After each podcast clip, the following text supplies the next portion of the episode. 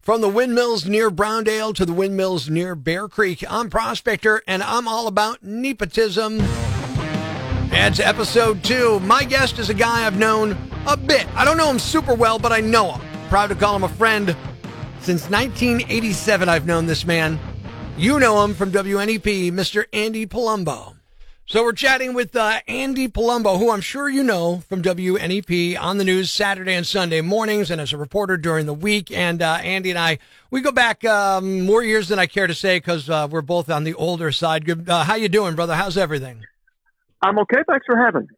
Listen, now, obviously you're a big fancy TV star, but you don't seem like one of those vacuous empty heads. You seem like a smart, educated guy. Is that? I mean, eh, are, oh, man. that? I'm, I'm just wondering. Is like is that like a stereotype? Are most of the guys you work with smart, educated, or are there some of those you know Ted Baxtery kind of guys out there still?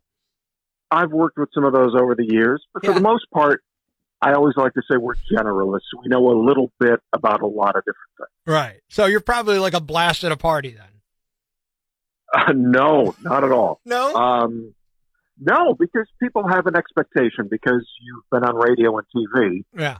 People think you're the life of the party. But uh, actually, that's, as one friend of mine once put it, that's like a coat you wear. And Yeah. you, you put it on, you put it on for 40 hours a week. And then when you're not on duty, you're not on duty. I like to blend into the background. So do you even do you go to parties if somebody invites you? You know, hey, we're having this big shindig. You know, come on over to the house. Are you the guy who's going to be like, no, I'm not doing that, or do you show up, or what? Yeah, pretty pretty much. No, well, I'm not. I'm not going to complain about my hours because I work weekends and overnights and early mornings. I'm not going to complain about that. Yeah. that is the life I have chosen. Sure. Yeah. But but because of that, that takes me out of the mix for a lot of social events and parties because because I can't go. You know, I work weekends, I work overnights, and, and people have accepted that, and now the invitations just don't come anymore because people obviously know I'm not going to go. They're like, yeah, he's not showing up. Don't bother. Does it bum you out that you don't get the invites, or are you good with that? I used to, but you learn to deal after it. it's never. Sometimes I get no. Sometimes I get offended. Uh, I've been invited to a few weddings this year, kind of new because I'm at the age where everybody who's going to be married is married. right. But uh, and you know, I tell them, I you know, invitations are expensive. Save those for the people who will go. And I know that that sounds crass and horrible and and mean spirited, but I'm trying to do things in their best interest. Like I can't go. Don't invite me. Save that for someone who can go. And Now- they don't listen anyway. You can still, if you Uh, get, but, an, but I'm go but ahead. I'm flattered that I I'm flattered that I get them. You do realize if you get an invite, you could just send a check as a gift and not go, right? Yeah, Oh, of course. Okay, so that's why they're sending you the invite. They're not. They're not going out of their way. They're fishing for money, buddy.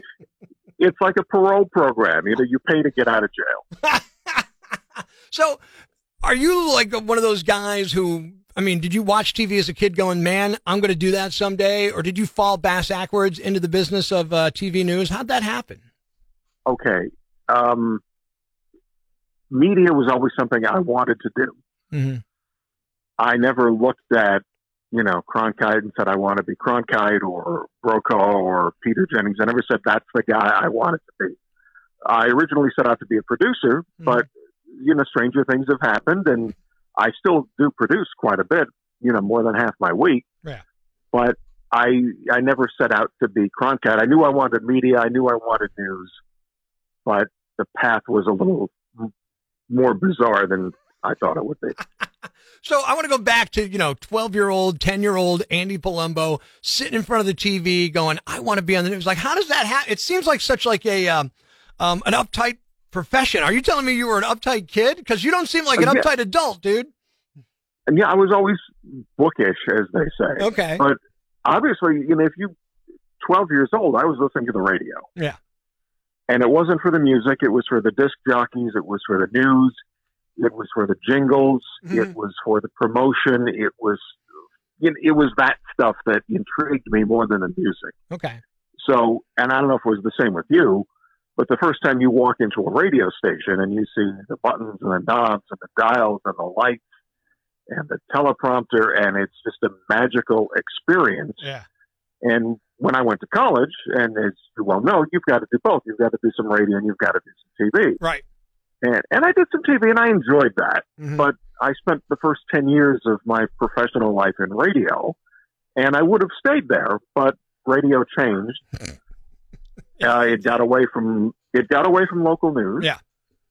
And some TV opportunities presented themselves, and it, it just seemed like a natural a natural jump from one to the other. I want to get back to your time in radio and how that changed, but I you said something that I thought it was just kind of interesting that you listened for the the news and the DJs and the jingles. So who did you listen to at that time? And I'm, I'm i think I have a pretty good guess because uh, it was the dominant station in Northeast PA, and you're a Northeast PA guy lifelong, right? Oh, of course. You know, you listen. Everybody here listened to Warm as a kid, right? You know, sometimes you you dabbled with the other stations. Uh, WILK had a had a great sounding station, late seventies, early eighties. Right. Uh, you know, WSCR had some flashes of brilliance. Sure. Uh, WEJL had a very good news product, mm. mainly because they were sitting on top of the Scranton Time. Yeah, that helped. Um, yeah, of course. Uh, the old WICK was a pioneer in talk radio back in the 60s. Um, but for the most part, you know, 90% was warm. So you, like me, listened to Harry West and went, man, that sounds like a great time. I want to do that. Exactly. Yeah. I can. I mean, I remember my dad driving me to school as a kid, and uh, you know, Harry West was on the radio, and my dad was paying attention, and I'm like, "Yep, that, that's what I want to be, man. I got to do that." You know. Mm-hmm. and and I got to work with Harry, Yeah. as, as it turned out. And as I always said, you know, when Harry passed, I wrote that I never saw anyone with more enthusiasm coming into work every day in the most horrible of hours. You know, Harry would show up at four thirty, five o'clock, and he would bound in the door. I've, I've I never saw someone more enthusiastic and loving your job than Harry did. Uh, these are. I mean, let's be fair about these. For uh, I don't. I'm not want to speak for you, but they're dream jobs to me. All I ever wanted to do was this and, and talk and, and be on the radio. So I don't care. I got to get up at three in the morning. Who cares, man? Five minutes after that alarm's off, I'm in the best mood of my life because I'm lucky enough to get to do what I've wanted to do since I was a kid. Exactly. And to people at home, we have the best jobs in the world. You know, we know about stuff before anybody else does. we talk for a living. We have fun. Yeah. It's, you know, that's why, that's again, that's why I never complain about the hours. So let's talk about this. So you you you want to be on the media, you want to be in news, and you're going to college. Uh, you went to Marywood. I know that because I went there as well. I was behind you. You know, you're one of those guys that were like, "Oh man, Andy Palumbo went here. Wow." You know, uh, was it seriously? people say that about you. I'm telling you, or they did back in our day. Um, but was that your first choice school? How'd that hell happen? Did you apply to like a million? What happened? No. Um, back in the old days, and I'm cheap. Um, I forget. I forget. You know, I, I couldn't get over the fact that you had to pay to apply to a college. Yeah. and that, that, that's obscene. And then uh, in the old days, I don't know if it's this way now. You can you could get your SATs reported to three colleges for free. Right. I, I mean, it was when I got out of high school, but I graduated in 1985, so who knows? And after that, you had to pay. Right. And I was a good guy. And I knew, you know, I knew I was going to stay local, so I had my SATs reported to Marywood, the University of Scranton, and just for the third, the University of Miami. Oh, nice. And I had, I had no intentions of going there. Uh, my and, and my SATs were pretty fair, so they kept on sending me brochures. Yeah. That looked like things you would see at a travel agent. You know, women in bikinis on beaches, Yeah. and you know, come to school here. And like I, I used to get these and cry. Like, why did I do this? Especially in the middle of the winter, you know? exactly. But I, I, Marywood was pretty much my my first choice, and uh, I do not regret that at all. I I mean, look, Marywood, when you went there, when I went there for years after, was a wonderful pipeline into local media jobs, you know? Oh yeah. Oh, they uh, they took a, uh, the other radio and TV stations around here uh, had a big internship program with Marywood, and uh, they knew it was a solid program, and they had a lot of kids who you know made the jump. And if you had Marywood on a resume, Mhm. now a lot of people go nuts over Syracuse and, and Penn State, and that's all well and good. Sure. But if they if a local employer saw Marywood on a resume, that was a plus. Yeah. And it, it certainly didn't hurt either one of us. No, not at all. So you, you, you, you want to be on the radio. You get a job at Warm. How did that happen? Like, did you, uh, how many times did you apply? How, how was the interview? Who hired you? Tell me all about it. Uh, Ron Allen was the program director back then. Okay. uh, one of my classmates had a part-time job there, and they were looking for somebody for one day a week one in the morning until nine in the morning on Sundays. Yeah, I know what that is. you weren't on the air. All you did was sit there and play the religion and the public affairs tapes. Yeah. You put a reel of a reel of tape on the machine, press a couple of buttons. A half hour later, you'd play a couple of public service announcements Mm-hmm. and the legal ID, and you put another tape on the machine, and you do that for eight hours, once a week, Sunday morning. Right. Uh, and I was thrilled to have it. You know, like I said, I wasn't I wasn't on the air, Mhm. but you know, just walking into the Warm Building back then, it was in Avoca. Yep. You know, you'd get weak in the knees. It was the Hall of Fame. It was where the heavy hitters were. It was the And Yankee I was- Stadium, you know. I was the tiniest of cogs in the big warm machine, but I was just so thrilled to be there. And then the late great Tim Carlson was doing afternoon drive, three to seven back in those days. Mhm. Don't ask me why, because I'm such a totally unlikable person. That's not true. You're you're an incredibly likable person. I know you a long time. Trust me. I think you're one of the sweetest people in the world. But anyway, Tim. Timmy took Timmy took a liking to me for some reason, Mhm. and he would have me do tapes, read broadcasts, read news broadcasts on tape. Okay. and he would critique him every week and until I got better and better and better and better. Then finally he thought I was good enough and he played one for Jerry Heller, the news director. And then I started going out on the road, doing some news reporting out on the road. And then that led to a little anchoring and one thing led to another and here I am. So when you're driving, So I, I uh, owe, go ahead. I owe a lot to Tim Carlson. Uh, Tim, I mean, an amazing guy, and a Jerry Heller, you know, a very smart guy, uh, obviously recognized talent. You're out there. Are you driving your own car? Are you in like a warm car? Because warm had cars and vehicles back then, right?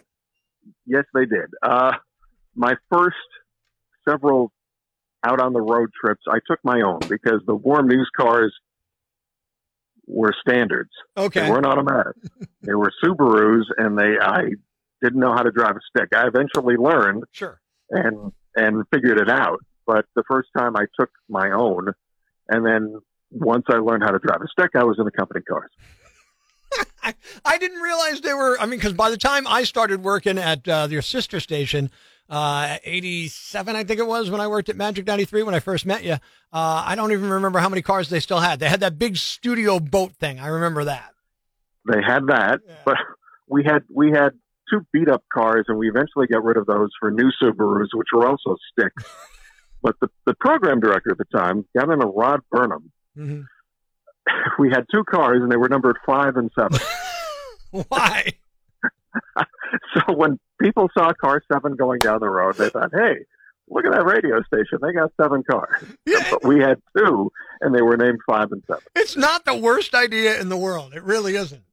No, it wasn't. Uh, you know, there's that old saying in, in media: you don't sell the steak, you sell the sizzle, Yep. and it's all the illusion. And you know, granted, it was kind of disingenuous for a news organization to misname its cars like that. Yeah. But I had I had nothing to do with it, and plus the statute of limitations has run out. So And Warm Radio, if nothing else, was a well branded radio station in everything they did. I mean, you know, Operation Snowflake, It's Only Warm for Me, the Mighty 590. They, those guys didn't miss a trick when it came to putting their name out there. So no surprise, five and seven. Somebody's a genius, you know? and you you still look at a lot of things you hear on radio and TV today, and it dates back to what Warm did in the '60s and '70s. It- it you was- know the the, uh, the the cancellations forever. You know that was that was a warm thing, and they everybody else picked up on. yeah, nobody was doing them. And they said, we got to put this on the radio. And then all of a sudden, everybody's like, man, Warm's doing it. We got to do it. Exactly, and it, it's funny because even radio stations don't do it anymore, and uh, eventually I can see TV doing it going away because everything's gone to uh, text messages and alerts and the internet. Yeah, I haven't done a radio uh, a snow cancellation in five years now, and I'll be honest, it's nice not having to dig through those phones trying to find out who's canceled and who's not. It was quite the process back in the pre-computer days, Oh, I and bet. it was very it was very time consuming and labor intensive. But they had their act together, and if you know you called in a cancellation, it got on the air within minutes. So you work at Warm Radio. Andy Palumbo's there. How old are you when you get the job? Um, got the job. Yeah. forty years ago. It was April of '81, Wow. and I was part. I graduated from college in '83 and went full time January 1st of '84. So what, you were like 17 or 18 when you started getting paid to do this stuff. I was a sophomore. Yeah, I was uh, uh, 19, I 19, okay. See, my math is poor. That's why I do this for a living. yeah, exactly. We don't have to. We don't have to add. No, there's very And we little. don't take off. We don't take off for spelling either. Thank God for that. Uh, so you, you get in there, you walk into the Yankee Stadium of local broadcasting in Avoca, in Warm, the big lobby. And the great thing is, if, I, if you've never seen the Warm Studios, the studio window was before you got into the building. You walk in the um, vestibule, and there's a studio window, so you could see right in. You'd see Harry West, you'd see, uh, you know, um, uh, Tim Carlson, you'd see anybody in there, Ron Allen, doing their shows. Was that Vince Sweeney, intimidating? yeah, Vince Sweeney, yeah, I forgot Vince was there. Yeah, I mean, was it intimidating to you as you go in there? Exceptionally. Yeah. It really was. Plus, I had no business being there. You know, it's it's like here's this 19 year old kid, and everybody. I, I it was a little different when you started, but when I started, everybody was older and established, and it was just such an intimidating atmosphere. Mm-hmm. And sometimes I'm sitting there next to these guys, like, what am I doing here? You know, and it's, you know, here I was. A, I had hair back then, and it was a lot longer. Yeah. And I came from, you know, playing rock and roll on a college radio station, and here I am playing, you know, Martha and the Vandellas. You know, I did a little disc jockeying stuff in my early days there. I was the swing man, you know, a little music, a little news.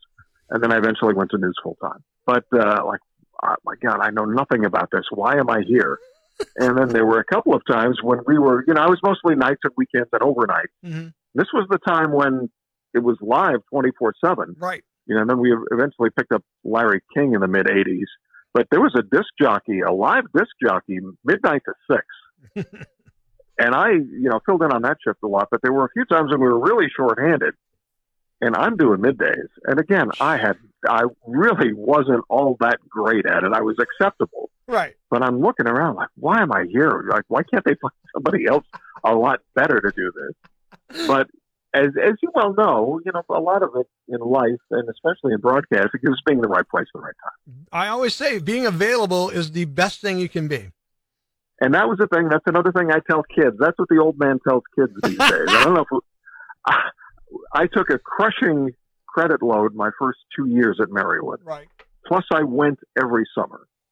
So by the time my junior year rolled around, I was only on campus one or two days a week. Mm-hmm. And my senior year, they knocked me down from full time to part time status because I just didn't need the credits. Right. So therefore, when the radio station called and said, "Hey, we need somebody to you know fill in tonight or tomorrow night," yeah, sure, I'll be there. You know, because I wasn't doing anything else. That's but like I, not by design, but genius in retrospect that you were that available. Right. Uh, well, I wouldn't say it was designed, but uh, that's just the way it worked out. You know, I for my first two years, I wasn't working, and uh, I just wanted to get in and out of college as quickly as and painlessly as possible. Did you not love like the whole Marywood radio experience? Like I remember walking into VMFM and just thinking this was the coolest place in the world. All the records, all because the we had we had we, we had tons of freedom. yeah. It was we were back in those days, and I'm not sure what it was when you were there. We were playing rock and roll, Mm-hmm. so it was a so it was a format I was comfortable with. Right. You know, the music library wasn't the greatest, so we were bringing in stuff from home. Sure. You know, so we got we got to play our own stuff, and it was like I said, you, that freedom like that will never exist ever again. It doesn't even exist Yeah, in you- college. You know, they don't no, and that was another that was another thing. Anytime somebody had a commitment, like, "Hey, I can't do my shift tonight," would you take me? Yeah, hey, I'd love to. Yeah, I wasn't going to say I was an air hawk, Yeah. but I just enjoyed doing what I did, and uh, yeah, everything manages to take care of itself. So you get into Marywood, you're you're you're doing the rock and roll thing. What were the bands you loved back then, and do you still listen to any of that stuff now? Uh, big on the basics, you know, like the the Billy Joels, the Boston's, the Aerosmith, Mm-hmm. a lot of older stuff. I like the Beatles. Um, and that was it. I didn't have a great depth of musical knowledge. You know, I knew the basics. I knew enough to get by. Right. And and thank you know, this was pre-internet days, but it was album days. So if you need something to say about a particular artist, you just turn around the album and read the back cover. Liner notes were a thing of beauty. You know? and it was it wasn't now I was different than a lot of the other kids there because a lot of and uh, fellow students did it because they had to, and you did have to. You had to put a certain number of hours in on radio and TV. A lot of them did it because they had to. Right. I did it because I liked it.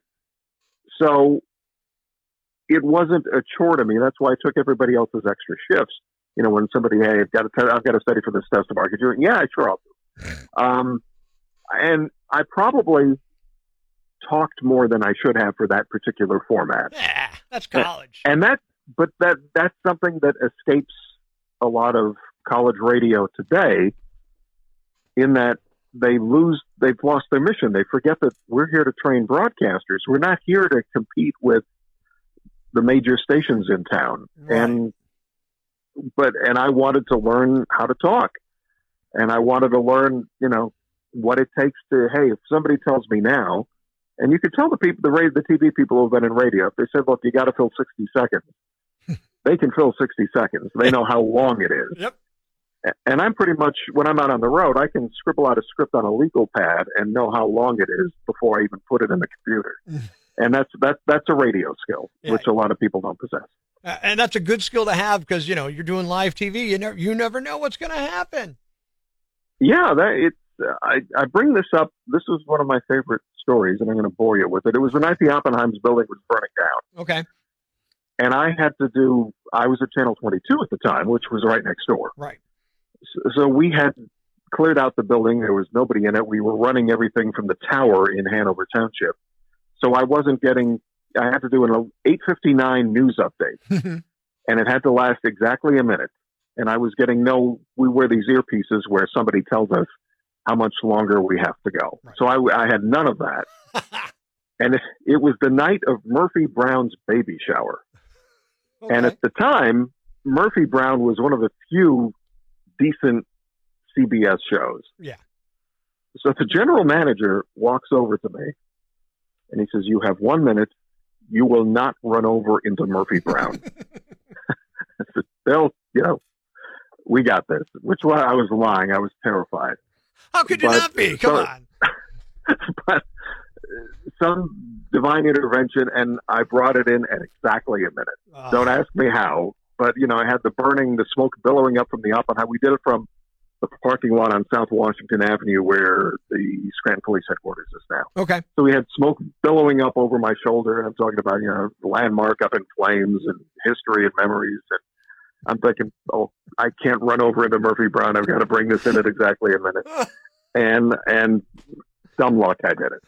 I still, uh, if I have, like, when I go out and I'll do a remote, my boss will tell me that my minute breaks are easily 90 to, to, uh, two minutes breaks all the time. Um, so when he tells me, look, I really need this break to be a minute, don't mess around, I still have to look at my watch because, um, I've gotten out of the habit of worrying about the time being on a morning show. I can kind of go as long as I feel it works. So I, I've got, I've actually lost that skill a little bit, which kind of saddens me, you know?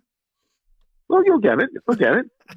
I don't want to get it anymore. I, I want to be free and just go and talk there at Prospector and do all that.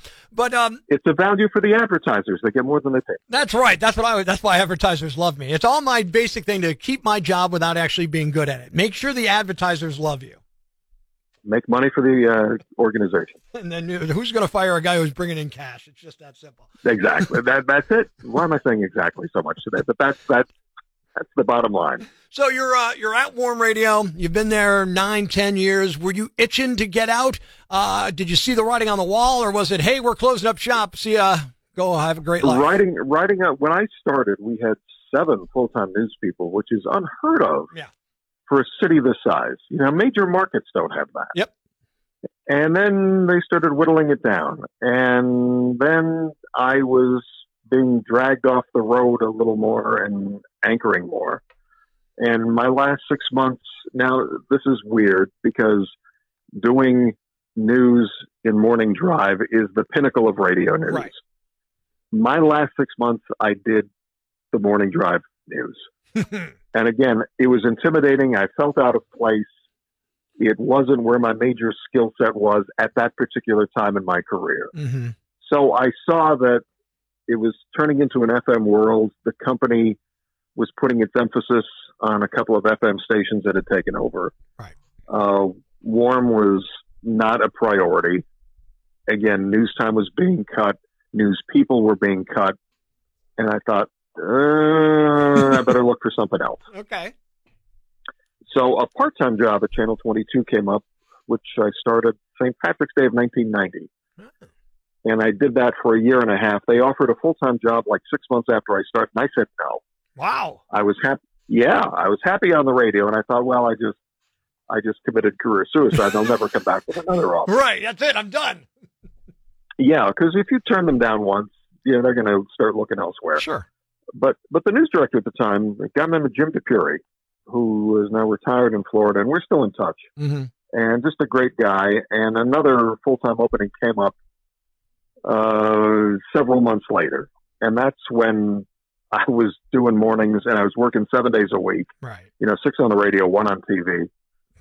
And again, handwriting on the wall. I thought, uh, I better go, and I did. And I sat there. I took a long. It was a Sunday afternoon. I had to give my decision on a Monday, Right. and I took a long ride up to Susquehanna County and back, and just thought it over. And I wrestled with it because radio is my first love, and it, it always will be. I, in matter of fact, I spend more time listening to radio than I do TV. Oh, I know this because I get the texts about things we're doing on the radio all the time. At three o'clock in the morning, I'll tell you something I didn't like, and I'll, anyway.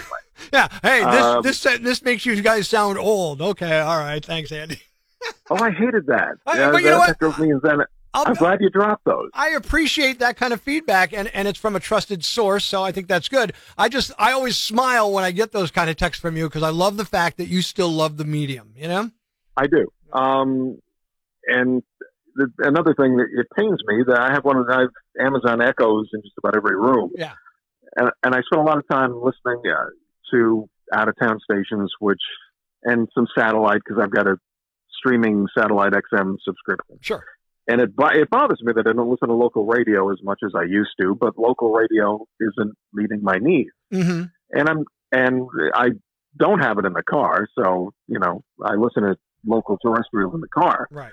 But anyway, um, so September '91, uh, left radio and uh, started at Channel 22. Where I stayed for six, seven years. From 22 right to channels. I don't want to do the whole radio TV resume here, but was it like okay, 22's done? They offer you a job at 16. Did you leave there, go there? Uh, no, no, that no, no. This all was uh, a couple of years, uh, '96 to '98. Um, new owners came into 22. Right. I don't think I've ever told the story publicly. I think it might have on the blog. But um, new owners came in and they wanted me to anchor the morning show full time. Okay. And I said, yeah, I'm happy being the fill in guy. I like Monday through Friday day side out on the road. And a little anchoring once in a while is okay. I don't want to do it full time. You like to turn jobs down. That's what it is. I'm an idiot. Um, and the, the morning show was transitioning into not a kind of a new show, but they had some guy there a couple of times a week on how to spackle a wall and and they'd have somebody in with recipes. And Right. It wasn't going to be a kind of show I was comfortable with. Okay. So I turned it down. I said, okay, hey, great. And then a month later, when they reconfigured everything, there was not a place for me. Ha ha. Yeah. So note to kids, don't turn down a promotion. Well, you know, sometimes these things have a way of working themselves out. Um, I, I have another piece of advice I like to give people: be careful you don't promote yourself out of a job. So you got to. There's two sides to these coins, you know. Exactly. Yeah. So I went to Harrisburg and freelanced for a little while, Oh. which was which was great fun. Yeah. And then I hooked on at Channel 28, Mm. and it was not a good fit. You know, they were great people. I think I did a good job, Yeah. but it was a job is like a suit. You know, sometimes it looks good on the rack and you put it on and it's not right for you. Okay. All right. so I I was not. It just it just didn't work out. And in those days, it was a union shop. Right. And and after 90 days, you were in the union. So on day 88, they handed me a check and they said, you know, it's probably best if we if we if we went our separate ways. Yeah. Well, that's good. You know, I mean, at least they didn't wait till day 89. yeah, really. It was uh, the Saturday after Thanksgiving. Hmm. So happy holidays. Yeah. Oh, the worst. it's it's really bad getting fired around the holidays. It's happened to me. It's it's never easy. You know. Like I said, I there were no hard feelings, Yeah. and I don't think anybody did anything wrong. Sure. Just but it didn't just work. it just it just didn't work. Well, if you think So- about this, when I'm going to interrupt you because that's what I do. Um, no, go ahead. when I worked with you at Susquehanna Broadcasting, who owned Warm Radio, I worked at Magic 93. Much like you started off as a, you're not opening your mouth, you're playing these records. There was a show called, uh, I forget what it was called, but it was Cousin Brucie, uh, who was an old time, you know, top 40 jock from New York City. Sure. And he ran an oldie show that we played records and you would flip the record after each side was over and I would run the commercials and make sure the records played. And eventually I ended up doing overnights on the air on a part-time basis, but midnight to 530. Talk about a guy like a fish out of water. Here's me with my really kind of happy, bubbly, up-tempo, screamy kind of delivery on Magic 93 in the 80s. It was not a good fit, you know? You're playing Air Supply. Yeah. and, and, you know, no disrespect to Air Supply, but that's not me, you know? Uh huh. yeah, and um, so it took a little time off, Okay. and then uh, as fate would have it, uh, something opened up at Channel 22, and it was producing the morning show, Oh. not anchoring it, but producing it. And by then, the show had given up on the spackle guy and the recipes, Right. and went back and went back to being a hard news program. So let's talk about So what, it- what a producer does in case somebody's, you know, listening to this and they're like, okay, what is, what's the difference between producing and being on the air? I know you're not on the air, but for somebody who doesn't know, talk about a producer's role in a newscast. you pick the stories, you write the stories, you put them in the order they think they should be in. You make sure the commercials get played. You make sure everything times out. You make sure you start on time. You make sure you finish on time, Yeah. and that's pretty much it. You know, you you you you run you run the organization during those hours, Mm-hmm. and it's a great deal of responsibility. And I had a little producing experience, but not a ton. Right. So I took over producing the morning show, and uh, you know, Derry Bird and uh, Joanne Pileggi and a few other people, and it was fantastic experience. I, I, you know, it was eleven to seven, which, you know, not the greatest hours, but they, you know, they were okay. I was busy. You know, you didn't, you weren't even looking at the clock until it was airtime. Mm-hmm. Um, and then, as fate would have it, station changes hands again and was merging with Channel 28. So I was going to go back to work for the people who didn't particularly care for me the first time. Right. So uh, made made some phone calls, and uh, a friend of mine was working in Charleston, West Virginia. Okay. So, so I went down, interviewed in Charleston, West Virginia, got the job. And the news director was a friend of mine. Again, he's up in Buffalo now. We're still Mhm. in touch. And I said, you know, Bob, I'd like to find something a little closer to home. Right. And he said, you got two weeks. So I he gave me two weeks to make a decision. On a lark, I called 16. Just, it was the only place I hadn't worked. Right. Where else are you gonna go? and uh, even you know, and so uh, Paul Stuber was the news director. Then hit it off, and he hired me to be on the assignment desk a few days a week and produce the weekend morning broadcast. mm-hmm. So by now, by now it's July, June of '98. Okay. So so great, you know, it was similar to that warm feeling, you know, walking into Yankee Stadium, Mm-hmm. And you know there were you know so many people there who had been there so long and the history and it was terrifying so i did that for 11 months and then they reconfigured things Mm-hmm. uh, with the weather people it was when i started snedeker was part-time weekend night Right. and mark sowers was weekend mornings and noreen clark was monday tuesday Mm-hmm. And Sowers did Wednesday, Thursday, Friday, Saturday, Sunday. Okay. So Snedeker went full time Monday through Friday. Mark Sowers became our first webmaster, Mm-hmm. and Noreen Clark went Saturday, Sunday. Right. So after a few months, the news director came to me and said eh, he wasn't happy with the chemistry between his anchor person at the time and Noreen. He said, I need a third person out there. Would you do it? Okay. Sure, be more than happy. Mm-hmm. and uh, the rest is history. So we had a producer back in those days, and the producer went on maternity leave and never came back. Ah. So then, so then I became producer and anchor, and that's been 23 years. Is that there are a lot of dual roles and a lot of you know jobs all over America. People have to do more and more than ever. But is that a particularly tough combination? Having never done anything like that, uh, I got to imagine it's tough to produce and anchor the same newscast. Am I right? Am I wrong? It has its moments when it's difficult, especially when there's breaking news because you're changing things on the fly during commercial breaks mm-hmm. and during the sportscast. But luckily, there's we've got a great assignment editor. We've got somebody called a line producer who handles the timing and things like that. So she's great. And uh, it's a great collaborative effort. And I found I became a better anchor when I started producing my own stuff because it's me. Right. You know, every, when you write a newscast for somebody else, you have to have their voice in your head. Mm-hmm because you want to write copy that they're going to be comfortable with. So I'm obviously writing copy I'm comfortable with, and uh, and the newscast evolved after I took over. When I started, it was kind of featurey and kind of a little more laid back. Right. And when I did it, I just sort of evolved it into something I was more comfortable with, and we picked up the pace a little bit, and we mm-hmm. got rid of some of the features, and we kind of made it a harder. I call it radio on TV we we we went in that direction, right? And that seems to have worked.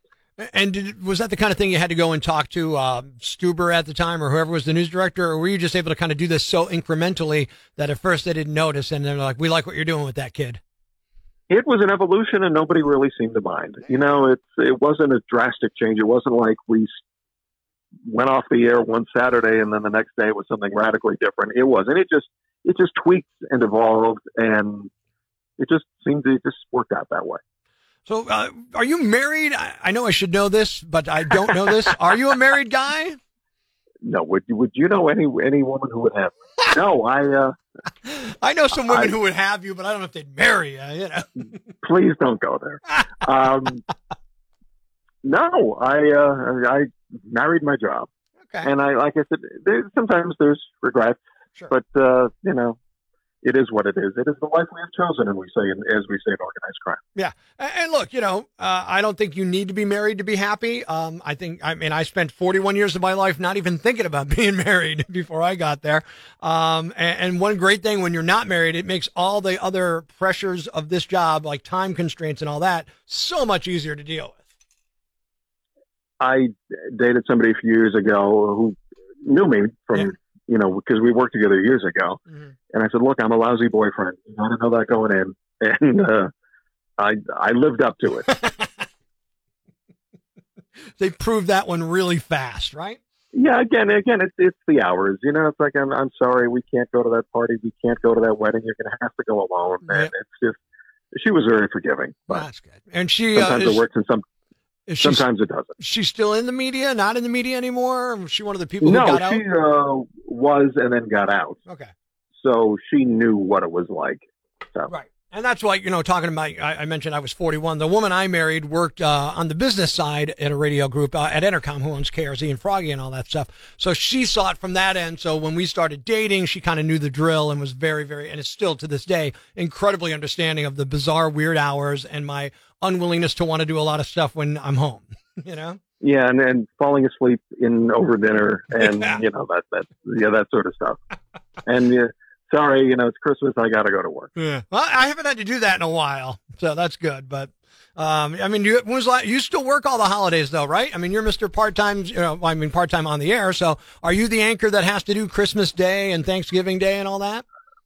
Uh, Christmas. I'm, I'm Thursdays is normally one of my days off. Okay.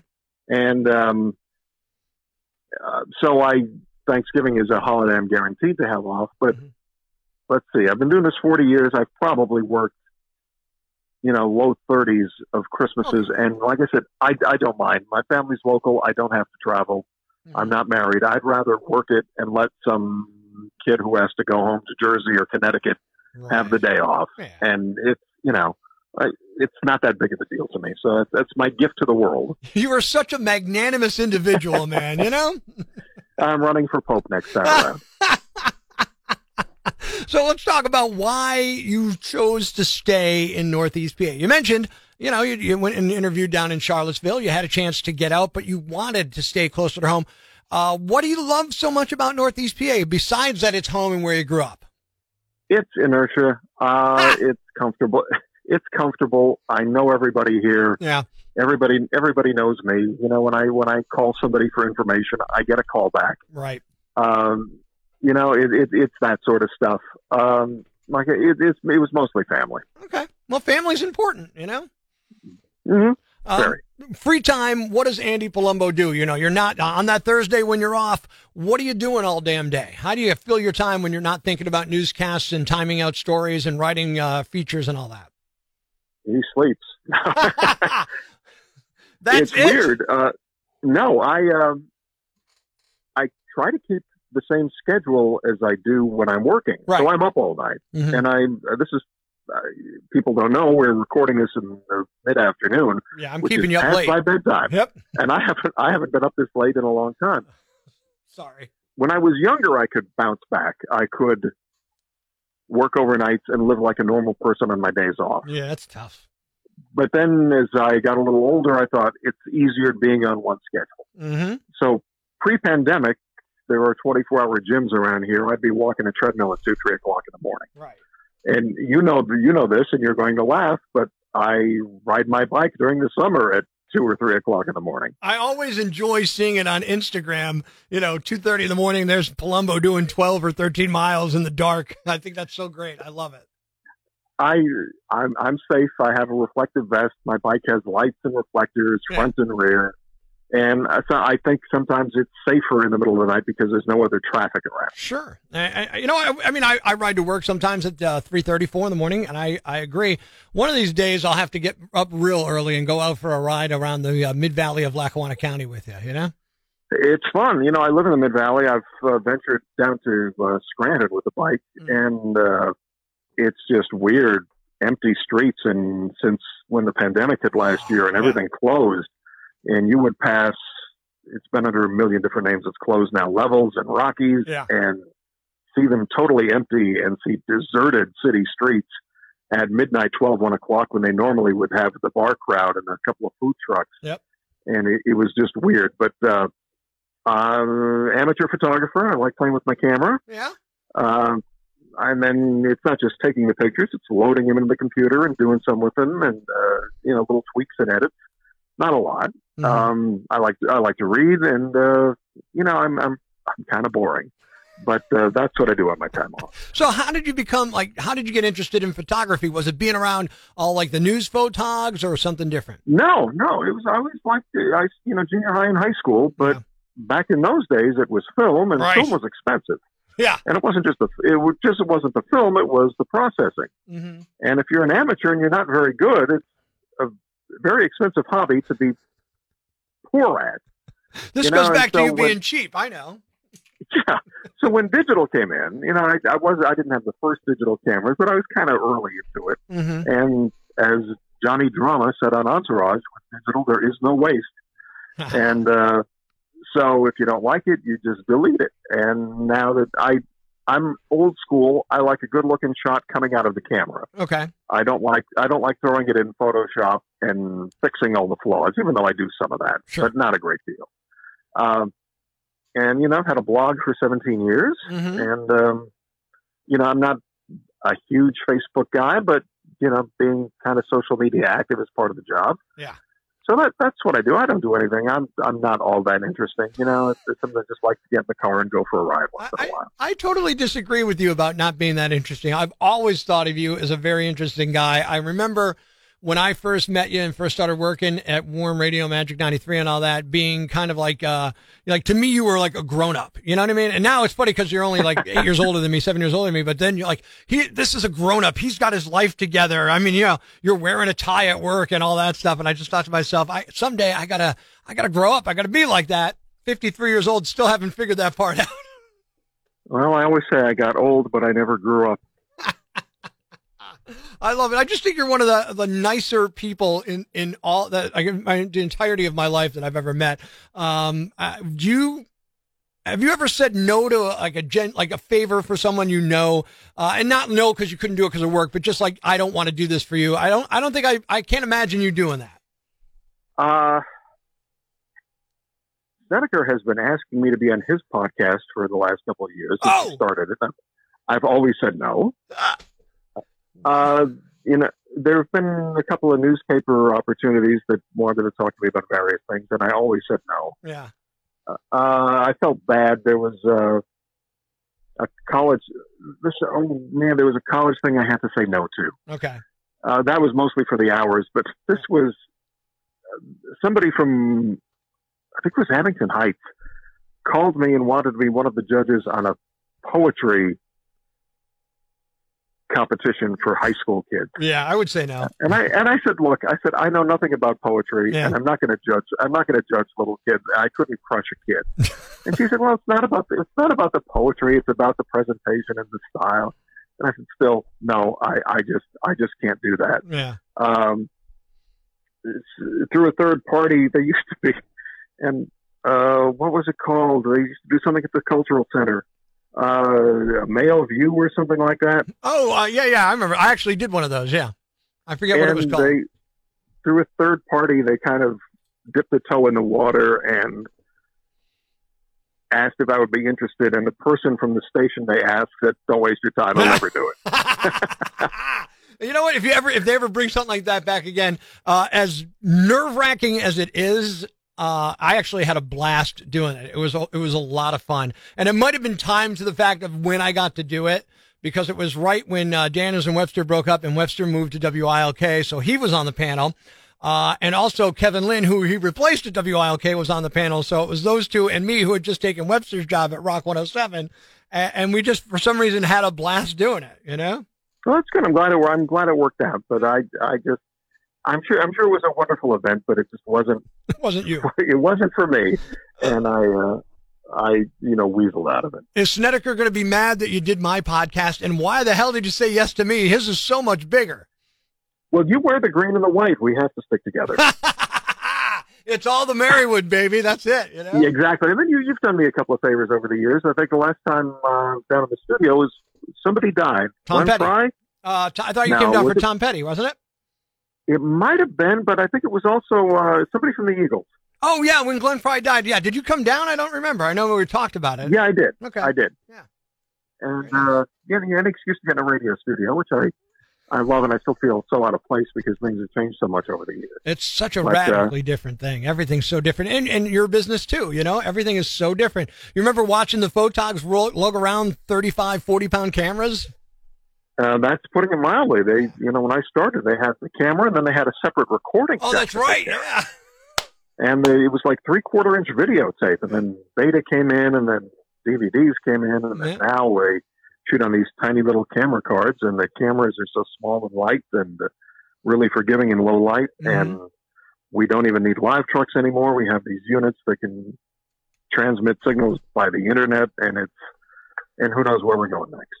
It's all, we're all going to be replaced by uh, AI generated graphics. That's it. We're not going to have real jobs soon.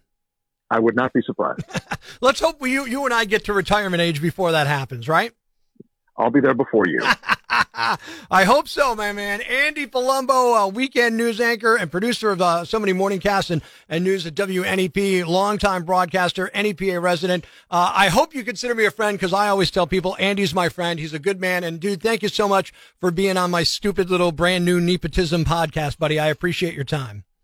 I'm surprised you're out of guests already, and you had to call me. You're number two, buddy. I'm I'm honored. Uh, you know, really, thank you, and uh, it was a pleasure, and I and I hope to see you soon. If not, I'll uh, text you with something you did that I didn't like. I love it. Thanks, buddy. Is there someone I should talk to for season two if it happens of nepotism? They got to live and work here in Northeast PA. They got to be interesting. If you got a suggestion, hit me up. Prospector at rock107.com or Nepotism Podcast on Twitter, Facebook, and Instagram. Next time on Nepotism, we chat with the owner of Ironheart Brewing, Matt Zook. Check it out as it drops on June 18th.